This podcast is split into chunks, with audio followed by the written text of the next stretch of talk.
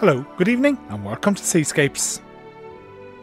On tonight's programme, the Cruising Association of Ireland, the maritime history of Blacksod in County Mayo, and we have some nautical nuggets from the early RTE archives.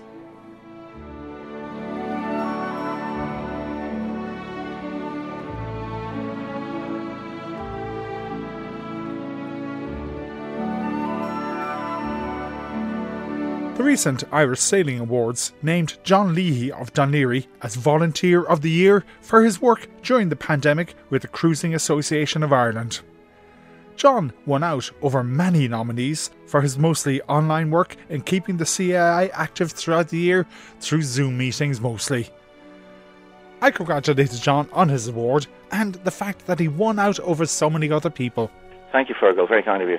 Yes, um, I, I didn't know that actually because all I got was a, um, a, a notice to be available for a Zoom call about a week before the award ceremony, and, and I, I didn't even know I was up for the award ceremony. But I said okay. So this this gentleman came on the on the Zoom and he said hello, and uh, he said I'd like to record you, and I said okay. And he said, uh, you know, you know what this is about. I said, not really. I think there's an award ceremony, isn't there? And he said, yeah, it's to do with Volunteer of the Year for the Irish Sailing. I said, okay, I didn't know I was even uh, uh, in the running for such a thing. But anyway, I said, um, if you want to record it, it's fine. And um, he said, yes, now you've won it. I have to tell you that now. And I said, what? I didn't even know I was in it. Never mind, win it. Oh, yes, he said, yeah, but I have to tell you now because you, we got to record it in advance, you see, for the actual program on the night because obviously, you know, you're meant to be surprised on the night. So I said, okay. So he said, well, you have one, so we'll take it that you know that, and we'll take the interview from there. You see, so that's how I, that's how I found out about five days ahead of the actual uh, award ceremony. And I didn't at that stage know what the award ceremony was about. To be honest, I had to go and look it up to find out. You're you're with the Cruising Association of Ireland. Let's just Yeah. talk. Tell me something about that organisation. Well, um, yeah, about 2003, um, most of the yacht clubs around Dublin Bay and up and down the coast and around the coast of Ireland have have racing going on, you know, and they have very active racing clubs. But the cruising tends to be solitary affair. You know, you might have three or four cruisers in a boat in a club like the National Yacht Club or the Irish uh, Royal Irish Yacht Club, and they would be tend to be a bit, a bit lonely. They they cruise off on their own, or they might go in pairs. But generally speaking, it's a solitary occupation. But it's much nicer to cruise in company and much safer. So in 2003, uh, a group of gentlemen from Howth Yacht Club in the main, but also Malahide and Laoghaire, got together in Howth Yacht Club and they formed a thing called the Cruising Association of Ireland. The objective of which was to get family sailors. Now, this wouldn't be rich people; it'd be people with smaller boats and dogs and, fil- and family and children. But smaller boats, um, probably in the ra- in the range of 25 feet up to say 45 feet, um, who perhaps wouldn't have as much experience, to get together so that they could cruise in, in comfort and share their experiences and experience uh, afloat, you know.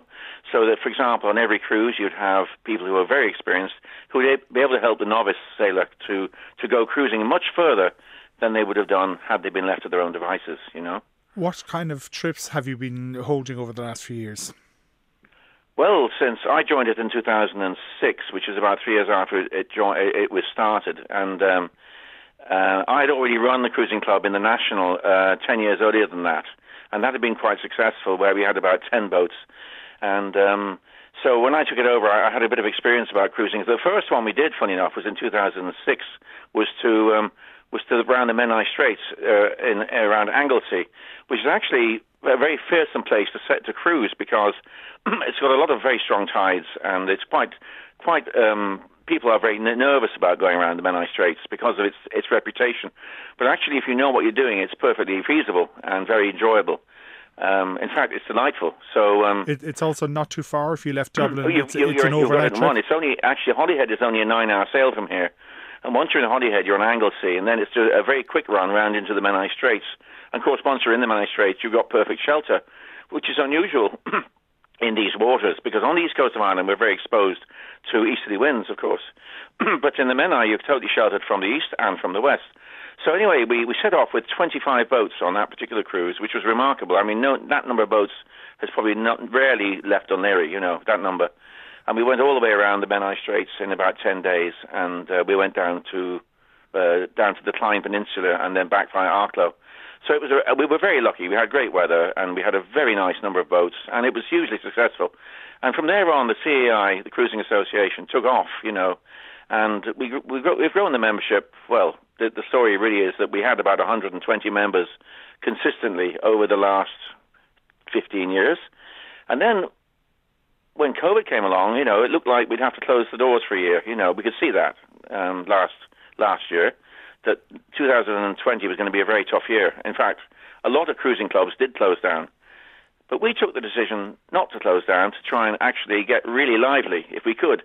So the first thing we did was to open up Zoom, and uh, you probably want to ask me how that worked in a minute. But uh, yeah. that was really the, the starting point for last year. Yeah. I watched some of your Zoom meetings, which have been very, very slick. Not like some of the others I and most of our listeners have been involved in, which can be a comedy of errors. well, yeah, I had a bit of experience with Zoom, not only a week or two, mind you, but uh, I'd already run Zoom for another group, and yes, the comedy of errors for the first week or two. Anything that could go wrong would go wrong with Zoom. We always say if it's not a Zoom meeting if something doesn't go wrong, and even today we still say that, by the way. But there's always something that'll catch you out. But yeah, yeah once you've learned the basics, and it, I, I'm very good with computers. It's what I've done all of my life. I, I kind of know my way around computers, so I didn't have to learn that part. All I had to learn was Zoom, and I actually did a seminar on it. You know, a, a one-hour seminar online how to do it. Okay, so then, few, John, a, a basic yeah. question on that: when you're running a Zoom meeting like that, are you controlling everything, or do you have a co-presenter, or do you let anybody else do anything? No, we, we, you're absolutely right. Every Zoom meeting I run, and I, I run various ones now, we always have the presenter who doesn't have to worry about too much about what's going on in the background. They just do the, the if you like, the front of house, and and then you got behind him you have the back of house, the people who are on the Zoom. You might have one or two helpers who are actually doing the technical side to make sure the meeting runs smoothly and that people are muted, and if, if the dog starts barking, that somebody shuts the dog up, you know, this kind of thing. So yeah, there's a lot of action going on in the background, which the which the viewer doesn't actually see. You know, that's all they see is the presenter who is awfully smooth and calm. But the presenter doesn't have to worry about the technical side, and that's very important with Zoom because if you try to do the two, you won't succeed. You know, you really can't run a you can't run a Zoom meeting and present at the same time. Really. Now you've been running these almost on a weekly basis since last year, and you've had some really spectacular ones. We've actually had one or two guests on the program after they've given uh, talks to you. Um, yes, well, um, we, you know, we, we've had a lot of people to draw on. You know, we, we, we know a lot of. We have 150. Well, when we started the, the season last year, we had 130 members. Um, by the end of last season, this is last year during COVID, we we grew the membership from 130 to 160, and today I looked again and we have 178 members to, this morning. So we've grown from 130 on March last year to 178 now, which is a fantastic achievement at a time of lockdown when many clubs have been scratching around for that to even to even keep their membership stable, and many clubs have lost members for obvious reasons. You know, there's nothing going on. So it's the Zoom that's kept us alive, funny enough, because the weekly meeting means that we haven't lost touch with our membership, and the membership love the Tuesday night meeting, and we we alternate uh, between every Tuesday we have a talk. But uh, on on the first Tuesday of the month, it's it's a chat. So the members just get online and we all chat you know, about whatever whatever the subject happens to be that day. Usually nautical, but we talk. And the following week we have a, a speaker talk, and uh, so we alternate the two. And then so every second week we have either a speaker who would be somebody of great interest, perhaps like Pat Murphy, who's talking uh, next week about the restoration and conservation of the Asgard. Okay. And also the gun running into Howth, you know, with the guns. So that's a fantastic talk. Uh, that's next week. But we always have somebody of that caliber, you know, somebody really, really good on on maritime subjects, and they alternate with the with the chat nights, you know. So we, we've got that going now every night, except in June and July when we went sailing last year. Last year, you also had a, a talk from one of your members who had sailed his boat up in through Scandinavia. Char- Charlie Kavanagh, who is a yachtmaster instructor, yeah, with the Irish Sailing. Um, it was an Char- extraordinary trip. He sailed from Ireland, but took to the canals in Holland he went through the Kiel Canal. Yeah, he went through the Dutch canals and then into the Kiel Canal and through into the Baltic. And it's quite an interesting story because he did this pretty much on his own with very little help. One or two crews joined him at times. You know, uh, they flew into Holland and joined him.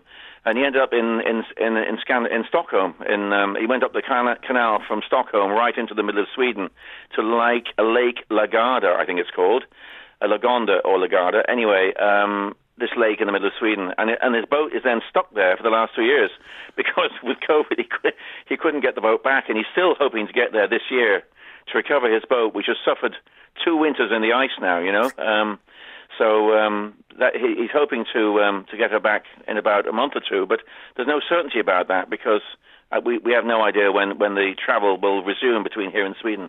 In in the cruising association, where else have you gone besides Anglesey and the UK? Well, because we try to represent the less experienced sailor, you know, as, as, opposed to the Irish Cruising Club, which is our sister club. Not not a sister club; it's another cruising club, but it, we, we know them very well. I'm a member of both, for example. But the Irish Cruising Club would be much more adventurous and big, tend to be bigger boats, well crewed, experienced crew. They were many of our members in the ICC, the Irish Cruising Club, have gone to Antarctica and the, the, the Arctic Circle, Spitsbergen, round Greenland, you know that kind of stuff. Whereas we don't do that. What we do is we keep our cruises to Irish and, and UK waters. So we've been as far north as the Hebrides, and we've been as far south as France. We've, we've done the Scilly Islands. We, we do West Cork would be a very familiar destination, and of course Northern Ireland and round to round to Derry, and across to the islands of Scotland. You know, and of course not forgetting the Menai, which we've done probably four times now. You know, it's a great place to go every three years. Um, lovely, lovely waters. We're very underestimated and, and overestimated for its difficulty and underestimated for its beauty. When you have those Zoom meetings on those trips that people might have taken, do you have to be a member of the CAI to listen in? You, well, we, are not strict about that because we, we work on a process of attraction. So we, we often let people into our into our meetings and even some of our events uh, if they're not members because we reckon that once they've seen what we do, they join and and they do. One of the reasons they join is it's it's not expensive. It's 30 euros, which is about as cheap as you can get for anything these days. You know, it's the price of four pints, isn't it? All we have to do is run our Zoom and, and our, our various events and run our, our website is probably our biggest expense. What What is the website, just in case people want to watch in on any it's, of your um, very simple, actually. It's just www, as always, but it's cruising.ie, and that's it, cruising.ie. And when you click into cruising.ie, you have a menu, and one of which is Join Us. And when you click on that, you're into it. You can join in less than a minute. It's very, very simple. John Leahy. With the help of Rob Canning in RTÉ Radio Archives over the last year, we've unearthed some gems of recordings from the early days of RTE. Tonight, I have another piece for you. It dates from 1960 and from a programme called In the City. It's a report on motorboat racing on the River Liffey, and the reporter is Michael Barry.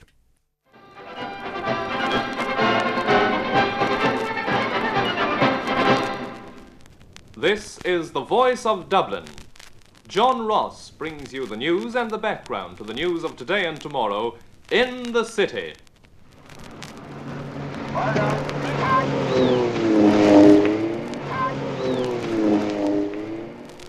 The boat show, organised by the Irish Dinghy Club to sponsor an Olympic team for foreign parts this year, ended on the Liffey and in the bus station on Saturday. Michael Barry was out on the river for the final events. Everyone in Dublin must have seen this water show in the last seven nights. But for the benefit of the man with the broken leg in Donnycarney, we should report that it had plenty of noise, enough carbon monoxide to lift an airship, and enough excitement to make your, you flip your wig twice nightly. Everything that floats and sinks was out, from the turboprop speedboats to skin divers. The only thing I didn't see was water wings, and the only thing I didn't hear was nearly everything that was said to me. The Liffey seemed to be one continuous bow wave.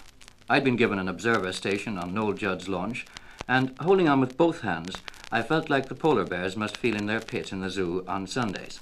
A thousand people looking down while you do your little act.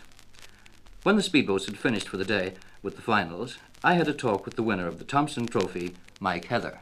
We're now with uh, Mike Heather, who's just been literally tearing the waters of the Liffey apart here. Uh, Mr. Heather, what speed do you reckon you got there at tops? Well, the water was very, very rough. I, I imagine if we were getting 36, we were doing very, very well. Yeah, you, you certainly look as if you were flying anyway. Well, if it was a little calmer, perhaps we'd have got maybe up to the 40, but I don't think so, and the water was so cut up. Mm. Well, it's, it's been a pretty good day for you anyway. Yes, we're very pleased with the result.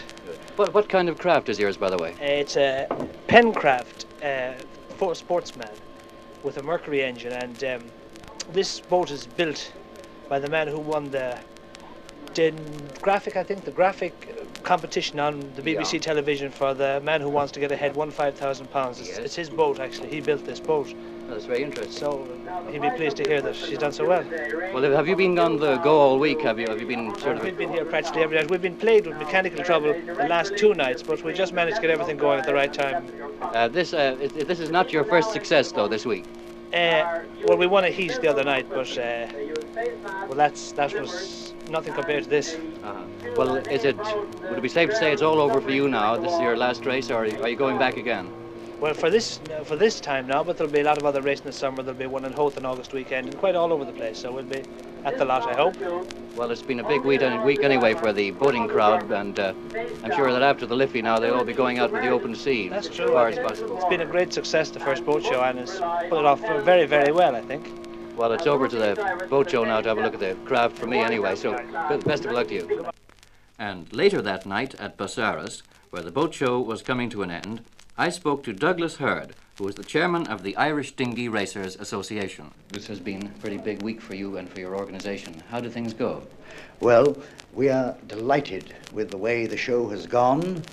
All our help has been voluntary. All our workers have w- worked splendidly the whole time, and as a result, we have exceeded in a large measure our expectations. In fact, we believe that we have actually reached our target of £2,000 towards the expenses of the Irish team, the Irish sailing team, who will be entered in the Olympic Games to be held at Naples in August next. This time, we hope to send three separate teams to the Games, whereas in the past, the best we have managed has been only two. Well, this is going to be a, a bumper year in more, more than one sense. We think so and hope so. Hmm. And we not only that, but we certainly hope that with all the excellent preparations which we are making, that we shall manage to bring back a medal to Ireland.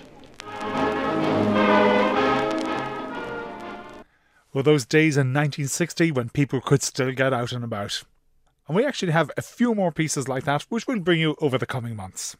To the west of Ireland now, and in Blacksod in County Mayo, a group of local people have combined their talents and formed a production or entertainment company which is designed to bring their local maritime history to life in the community.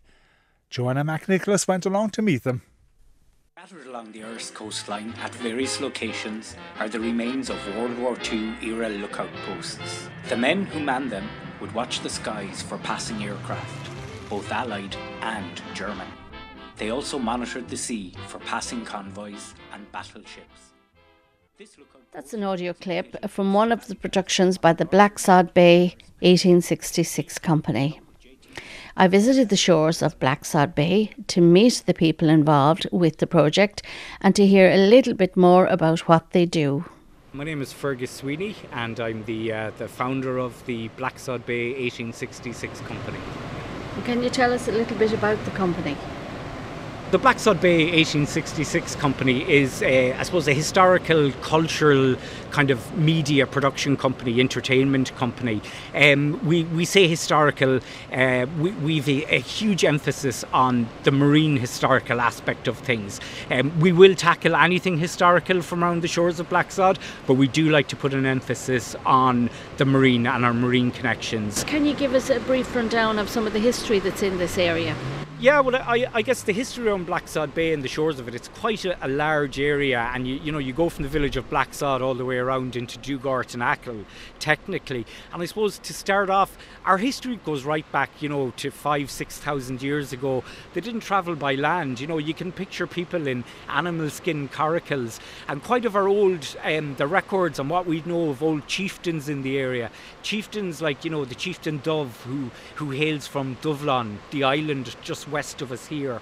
Um, Chieftain Glura, and his home base would have been on Inishglora, you know. And we know that these people existed. They are captured in, in kind of ancient scriptures and things from the area. We have Ballycroy and Doona Castle, you know. We've Granuaile, it's one of her castles. She would have travelled here, and indeed, Grania referred to Blacksod Bay as her beautiful Blacksod Bay. You know, and the bay has been really significant to these characters in history. So when, when we see all this, we see a kind of an area that once was rich with its history. Um, always popping up in these world affairs. You know, the D Day weather forecast is sent from the bay here. Uh, Tom McClean, the first man to single handedly row the Atlantic, he lands here. The British always preferred Blacksod Bay over any other bay on the west coast for a place of anchorage, you know. Um, in the late 1800s, the Young Irishmen's Rebellion, I believe it is, you know, they're kind of viewing Blacksod Bay and those areas as good areas for possibly Americans to come here. And right up till after the end of the American Civil War, they send a gunboat over from America with secret arms. And their first sight of land is Blackrock Lighthouse off the Irish coast, you know. So it has this rich history, this rich culture, and uh, yeah, it's all there to be found. Your family has a long association with the lighthouse here in Blacksod. Did that inspire you to set up the company? Uh, my grandfather was the lighthouse keeper here since 1933, uh, and his three sons, Ted, George, and Vincent, they all followed him uh, into the lighthouse service. Both George and Vincent became lighthouse keepers, and his uh, eldest son, Ted, was a, a, ship's engineer on board the Irish Lights shipping vessels. So there's a huge family connection with the lighthouses and kind of shipping and everything maritime in the family possibly being the son of a lighthouse keeper, you grow up thinking that you too will eventually become a lighthouse keeper. And then, of course, the lighthouses become automated. So you suddenly find yourself not able to pursue that career. So the next best thing for me, I suppose, is is to try and keep the, the history and the memory of the lighthouse service, but not just the lighthouse service, the kind of maritime history and culture that once thrived here on the shores of Blacksod Bay. Um, Blacksod has changed over the centuries. It's not as busy as it used to be. Um, but I think what used to be here fascinates people. Uh, and even though it's gone, it's still part of who we are. It's part of our culture and our makeup. So, yeah, it, it, it allows me to stay here and immerse myself in this marine world and the end game is that we would have a, a maritime marine cultural centre here in Blacksod where we're based and where we can kind of provide those talks in our own setting, but also be here as an open space for people to come learn a little bit more about that kind of history and culture, and also a space that's open to the arts and to the culture with that maritime twist it's it's a dream right now, but we're we're on the very early stages of it. And so to think that maybe with our end plan, an open house to the public with with our presentations and with our show and kind of bring something which is cutting edge, media driven, but also has a real physical presence and space and has something really tangible for visitors when they come. I'm Keith McDonald from Belmullet Town. My role in the company is I'm an actor and presenter and hopefully I'll help write the scripts. And have you lived all your life here? Are you a native of this area? I'm from Belmullet town all my life, but I've done some travelling. But I love it around here and I've seen some of the world and there's not much better place than this. so you're glad to be back in Belmullet again? Uh, it's a great place, Belmullet. I love it. My name is Fidel Darty. Um, I live in Belmullet. I li- come originally from Carrothaig or Carrowhaig. It's a Gaeltacht area in the northwest of Mayo. My grandfather, who was a Shanachie storyteller, um, I think that's where I got um, a lot of the love of the, the language. It was all through Irish. Um, now I have this chance with Fergus and Keith to perform um, on stage, um, just to relive, I guess, all the, the stories and and the and the history and, and so on. And we've seen you on the Children of Lir story. Yes yes, that was lovely. Um, it was cold. it was a lovely day. Um, really enjoyed doing that. Yes, and it was do lovely. you also do some acting? I do. Um, I'm producer of the Mullet Drama Group in Belmullet, so we've done a lot of plays over the years. Um, so I have a, a great love for the stage. And if people want to get more information about it, where will they look?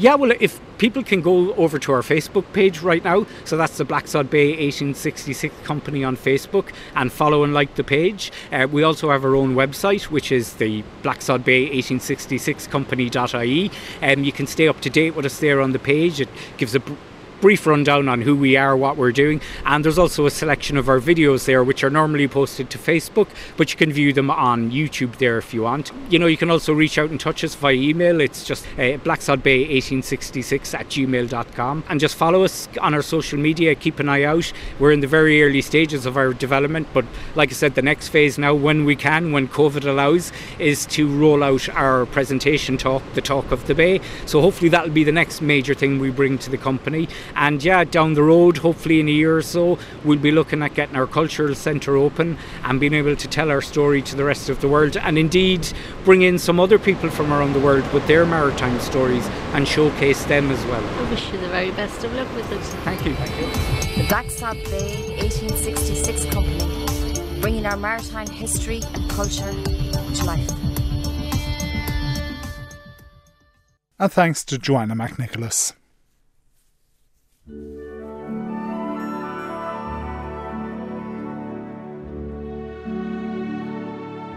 And that's it for Seascapes for this week. We're back at the same time next Friday. Everything on the programme is podcast. It's on our website, rte.ie slash seascapes. If you want to contact me or the programme, the email is seascapes at rte.ie. If you're lucky enough to be anywhere on or near the water over the next week, stay safe.